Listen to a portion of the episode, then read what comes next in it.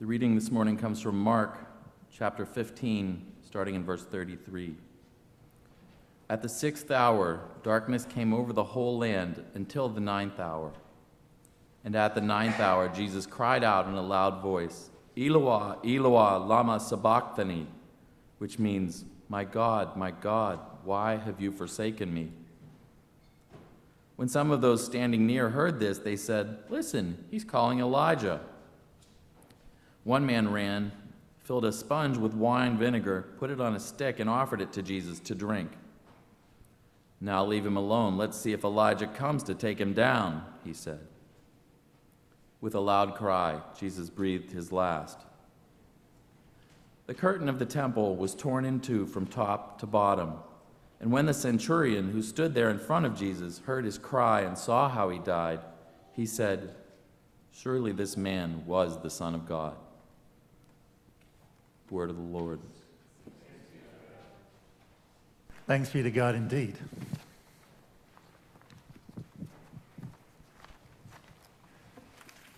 Eloi, Eloi, lema sabachthani. My God, my God, why have you forsaken me? As we have been walking through this series, it feels, as we've been preaching it for Kyle and me, it's getting darker and darker. And I think today it's actually the darkest point. As we finish this Lent series, as next week we move into the triumphal entrance, we come now to really, in the history of redemptive history, the darkest moment Christ on the cross. I wonder if you've ever thought about what it means to be forsaken, to be given up on by someone you love and trust and depend on. I think it's one of the most brutal experiences you can possibly go through. There's a real sense, I think, most of us would experience of betrayal, of bitterness, of anger, of resentment, of just in deep and intense pain. Maybe you have been forsaken by a lover that you'd committed your life to, that you'd put your trust in, and they left, they abandoned you, they walked away because they fell in love with someone else. That deep, abiding love, a deep trust crushed by abandonment. Perhaps you know the motto of the Marines no man left behind. We will not forsake you. It's an ideal, but it's not a reality. Too many times we hear stories, too many decisions have to be made in the heat of battle where people do get left behind, where choices are made because of limitations and problems can't be solved. They are saying you can depend on us. You don't need to be afraid. And yet, in times, soldiers are sometimes forsaken, left behind. As a parent, I can't imagine ever forsaking one of my children, turning my back on them. Most of us would die for our children, would give anything for them. But some of you I know know what it's like to be abandoned by a parent, to feel that great, deep loss. And in talking to you, I know what you, when you talk about that forsakenness, it's something that's lived with you for all your life. I remember when McLaren was two years old. We took him to hospital to have a cast removed for some surgery that had happened. And he had a stuffed nose, but because there were surgery stitches underneath, they needed to remove the cast and they couldn't give him a little anesthetic. It was a cast that went to the top of his arm. And I had to hold him down in the operating room with a curtain on the other side while they used the saw or one of those uh, cast saws to cut off his cast. And he did not understand. Why would my father, who I have always loved and trusted and never done anything to help me, hold me down with a curtain beside me while I feel something going on on my wounded arm and I hear this noise and the dust comes up. And he was in tears and he looked at me as if I had betrayed him, as if I had forsaken him. And that alone, that confused look in my child's eyes, was painful enough. Now, most of us think we know what it's like to, to feel forsaken, perhaps by God. Now, sometimes it happens because of suffering we're walking through, and we feel that weight and we wonder, where is God in this suffering? And if that's the case, I encourage you to go back and listen to Adrian's sermon from a couple of weeks ago, where she really looked at what it's like when Christ is drinking the same cup, that deeper, fuller cup of suffering that we drink. But most of the time, I think, especially in a country like this, in a place like this, we self forsake. It's that we don't trust or love Him enough. We don't depend on Him. The taste of sin, the deliciousness that, uh, of, the, of the thing we're doing, feels better to us, tastes better to us than a feeling of closeness to God. And this is just the feeling, of course, because we're not really separated from God. We're just isolating ourselves, self forsaking in a sense. We feel separated, we turn away because we can't sin in His presence and we want to sin, and so we move away. We, we put down that sense of closeness in order to put down someone else and build ourselves up, or to gossip, or to boast. Or worse, after we've done that, we say to ourselves, well, I'd better pay back some sort of penance, some sort of emotional, self flagellating penance, rather than just turn in fellowship and obedience to God and say, How did I get here? Why did I do that? Let's work it out together in obedient fellowship. Instead, I, I stand back from God, or we stand back from God for a little while to sort of pay a penance, in a sense, an emotional penance, to sort of to make it okay to come back before Him. That's not Jesus. He's loved God with a deep, abiding love since he first was born on this earth, Jesus the man. He has trusted God like a father, even walked to the cross. Your will be done, not my will be done. He knew and he lived as one who only knew he was completely dependent on God. That was his outlook, that was his approach. He was committed to prayer and submission in everything he did. And yet he was abandoned, forsaken, and it's devastating to him. He cries out from the cross, Eli, Eli, lema sabachthani. My God, my God, why have you forsaken me? He is full of pain and agony and grief, and it's for us to explore this question. My God, my God, why have you forsaken me? That Jesus asked. And we're going to look at it from three big contexts. It was hell, it was necessary, it is finished, and then we're going to answer the question. It was hell, it was necessary, it was finished, and then we're going to answer the question My God, my God, why have you forsaken me?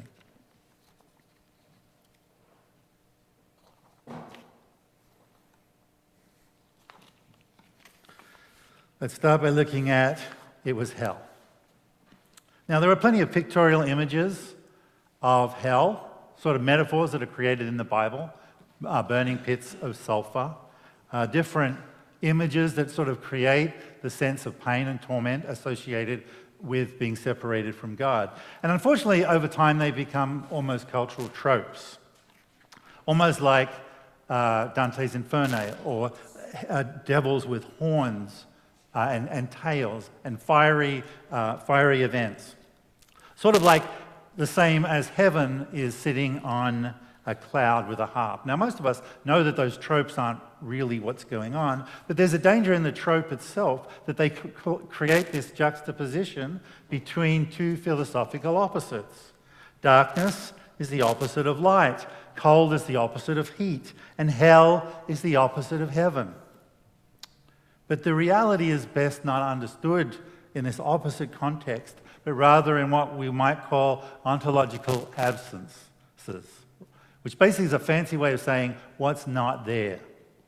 Darkness is really the absence of light, cold is really the absence of heat, and hell is really the absence of God. I want you to do a little exercise for me, those of you who are comfortable. I'd just like you to close your eyes uh, think of yourself being in a, in a space and think of all the good things that are there. And then we're going to slowly take them away. So I want you to first take away your spouse. Now take away any children you might have, all the love and the joy, the laughter. Take away all of the delicious tastes, divine smells, gentle, kind, warm, affirming touches, beautiful sounds of music and birds chirping, anything which you find aesthetically pleasing, like art or trees, nature, waterfalls, all the beauty, take it all away. Take away anything that you think is trustworthy or safety. Just replace it with fear. Take away anything which is exciting. Take it, replace it with boredom. Get rid of all the deep friendships. In fact, get rid of all the friendships. Get rid of a fulfilling sex life. Get rid of meaningful work, plentiful resources, your health. Take them all away. Imagine yourself cold, naked, lonely, very lonely, eternally lonely, left with nothing but yourself and your failings. Anything you thought was success has come to nothing, and your self loathing is ever increasing. You're sitting in the ugly, cold, dark pit of self. God is absent.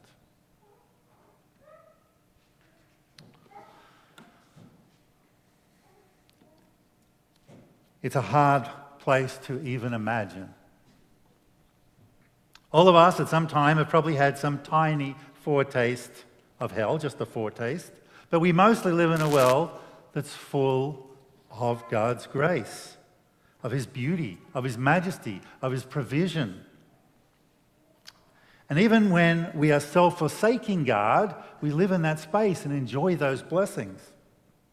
We can't even imagine the hell that we deserve, much less add up all the hell that all the children of God deserve.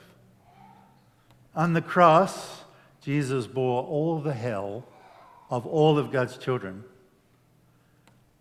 by grace and by grace alone we are saved, but grace is not cheap. Eloi, Eloi, lema sabachthani. My God, my God, why have you forsaken me? How tasty does that sin feel now when you see the cost? Does this cost help you trust in Jesus? If you're in his army, he came for you. No man or woman or child left behind. And that's a reality, not just an ideal. Does the cost help you see how completely dependent you are on Him? Does fretless, pointless, self forsaking really trump fellowship in obedient submission? It was hell. It was hell on the Christ for cross. But it was indeed a necessary hell. The biblical picture of sin and judgment is a biblical theme. It runs all the way through Scripture. And there are pictures of that in very famous sermons. In fact, Jonathan Edwards' sermon, Sinners in the Hands of an Angry God, draws this really terrifying picture of people being dangling over a pit of fire by cobweb threads and being cut. And I really wish that he had not called the sermon Sinners in the Hands of, of an Angry God, but Sinners in the Hands of a Just God. Because judgment and sin and justice are related. It's a hard reality, but, the, but a just world requires justice. And mercy, when it's given, comes at a cost. You borrow my car and you smash it up, somebody pays for it. I can show you mercy, but that means I pay for the car. But restoration requires that somebody fixes that car. When we abuse God's creating, creation, including one another, somebody pays for it. In the garden, they were told that the consequences of rejecting a creator and the sustainer, really in all truth, the natural consequences of rejecting a creator and a sustainer, are to lose the joys of the creation and not be sustained by the creator. And they define that as death. And the question you might ask at the end of the incident in the garden where they sin and they're cast out is where is that death? There's a foretaste of hell, but it's not complete. The blessings of God are still present, even when they're cast out of the garden. But at that point, There's a process that's put in place. There's a process of mercy and restoration that's put in place. There's a, a system which is put in place to recognize that that's coming. An animal sacrifice system where you would put a lamb, or if you're on the other end of the social spectrum, a pigeon you would sacrifice, and you would recognize you'd lay your hand on an animal, and that animal would be cut and sacrificed. And that was pointing forward to something. It was saying that this animal is getting what I deserve, the death that I deserve. There's a foretaste, but not a complete sense. In fact, it's a tiny, tiny foretaste of what hell is. And there's a biblical theme that runs through alongside with this picture of sin and judgment and justice of a Messiah who's going to redeem. It's right there in the first in the fall of Genesis. He will crush your head and you will strike his heel. And even in that one verse in Genesis, there's a hint that this Messiah will restore by paying the price. This is not an accident. It's not man that's in control here. Yet men hold the trial, that's true. Men nail the nails, that's true. Men lift the cross, that's true. But this is not an accident. Jesus' forsaking is an execution of a rescue plan by a just God paying the price.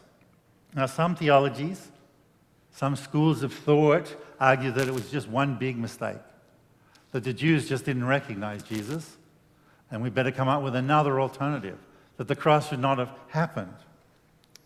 That's not true. And I'm going to read through Isaiah 53, through some of the verses, and I want you to listen to these verses as I read through them, how much this is a plan that's been orchestrated by God. I'm going to read verses 3, 5, 6, 8, 10, and the second part of 12. He was despised and rejected by mankind, a man of sorrows, where we get our series title from, and familiar with pain. But he was pierced for our transgressions, he was tra- crushed for our iniquities. The punishment that brought peace on us was on him, and by his wounds we're healed. We are all like sheep, we have gone astray. Each of us has turned to our own way and the Lord has laid on him the iniquity of us all. The Lord has laid on him. By oppression and judgment he was taken away. Yet who of his generation protested? For he was cut off from the land of the living. For the transgressions of my people he was punished. Yet it was the Lord's will to crush him and cause him to suffer. And though the Lord makes his life an offering for sin, he will see his offspring and prolong his days and the will of the Lord will prosper in his hand, for he bore the sins of many and made intercessions for those transgressions. The theme of redemption of atonement of sin come together on the cross of justice and mercy. They come together on the cross. Jesus is both the offering and the offerer, the high priest and the lamb, the sacrifice that atones for all of us. And he says so himself in John 10 I am the good shepherd, and the good shepherd lays down his life for the sheep.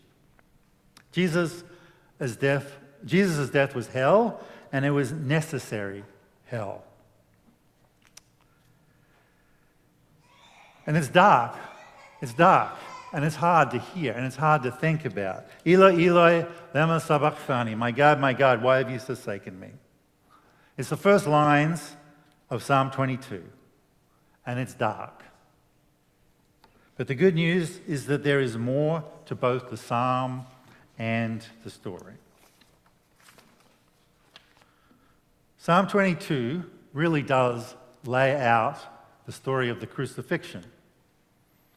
It begins with those lines, My God, my God, why have you forsaken me? It looks at the mockery looks at the, the casting of the clothes by the soldiers, looks at the piercing of the body. There are many allusions in that psalm, not even allusions, direct references in that psalm to the, uh, to, the, to the crucifixion and to the lead up to the crucifixion. But it finishes with these words They will proclaim his righteousness, declaring to a people yet unborn, he has done it.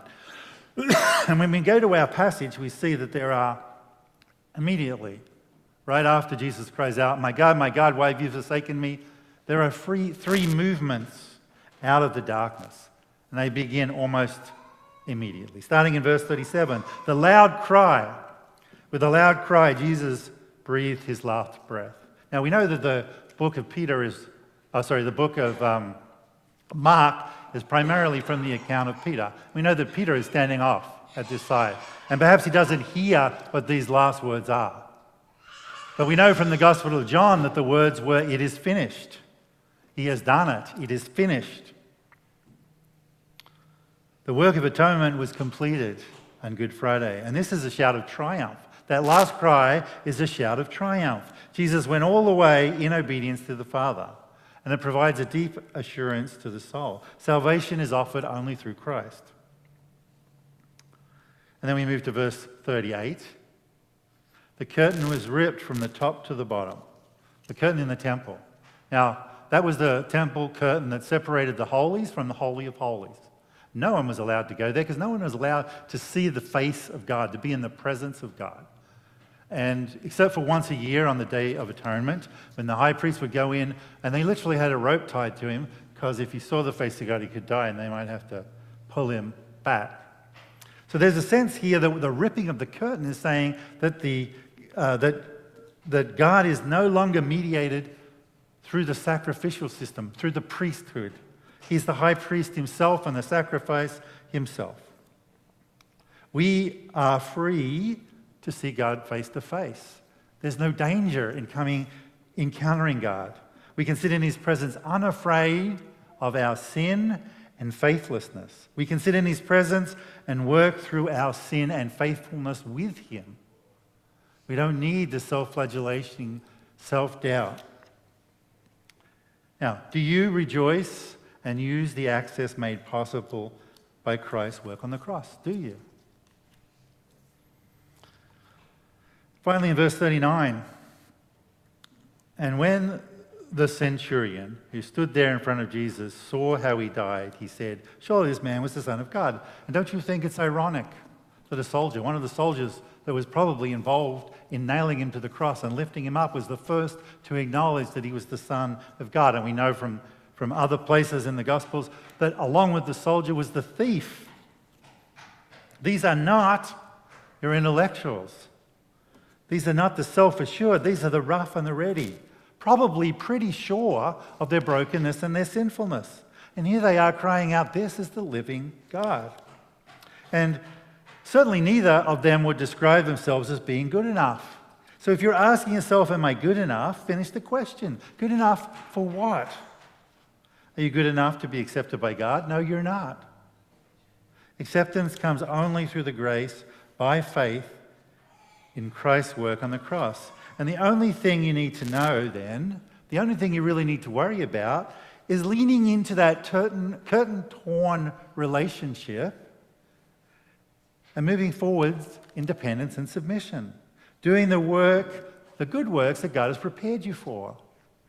All the self doubt, all the self recrimination, all the self loathing, all, all of the belief that you're not good enough or you have to do the next thing to be right with God has no place. Ephesians 2 puts it like this in verses 8 to 10 For it is by grace you have been saved through faith. And this is not from yourselves, it's a gift from God, not by works, so that no one can boast or self recriminate or self doubt. For we are all God's handiwork, created in Christ Jesus to do good works which God has prepared in advance for us to do. And there's a strange lightness that comes with being called out of the darkness and into the obedient light. My God, my God, why have you forsaken me? Eloi, Eloi, lema sabachthani. My God, my God, why have you forsaken me?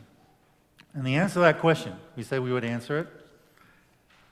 The answer to that question is sitting next to you, or sitting in front of you, or sitting behind you. And maybe you can deal with that, but it's also sitting where you're sitting when we glimpse through the veil of self loathing or pride, there is nothing to see but the intense love and desire of our God to fellowship with us. My God, my God, why have you forsaken me? Because of you, Brad. My God, my God, why have you forsaken me? Because of you, Iris. My God, my God, why have you forsaken me? Because of you, Tim. My God, my God, why have you forsaken me? Because of you, Maggie. Let's pray. Lord God and Heavenly Father, as we think about this very dark and yet very momentous act of love, of mercy, of grace, of bringing together your justice and your love. Father, we thank you for it. Help us to give up all of the nonsense, all of the self focus, whether that be self condemnation or self justification. Help us to look at you and the cross and what you've done and the great love that was for us and just respond to walk out in obedient faith, to walk into the light. I ask these things in Jesus' name. Amen.